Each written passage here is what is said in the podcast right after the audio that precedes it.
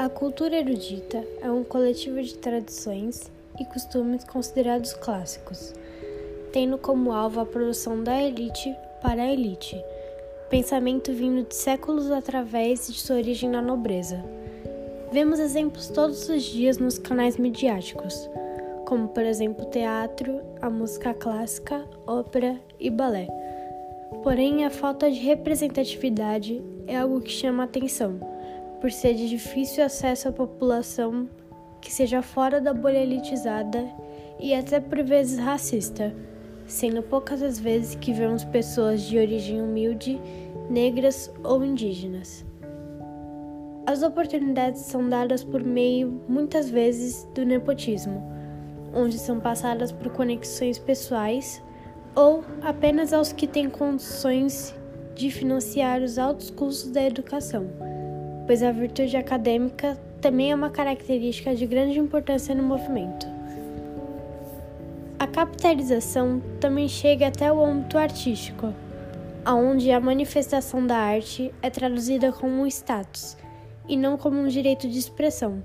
marginalizando e excluindo as minorias e suas formas de expressão populares,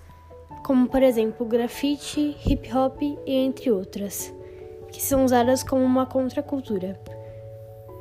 Um grande exemplo, há não tanto tempo atrás, foi em 2017,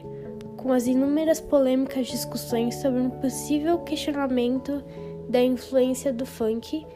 e a sua possível criminalização, podendo ser comparado a uma censura e a forma de calar vozes oprimidas,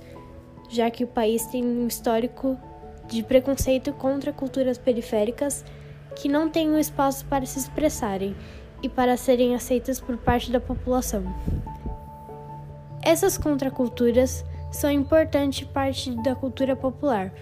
que constitui a identidade de um povo a partir de suas próprias heranças e características construídas ao longo do tempo,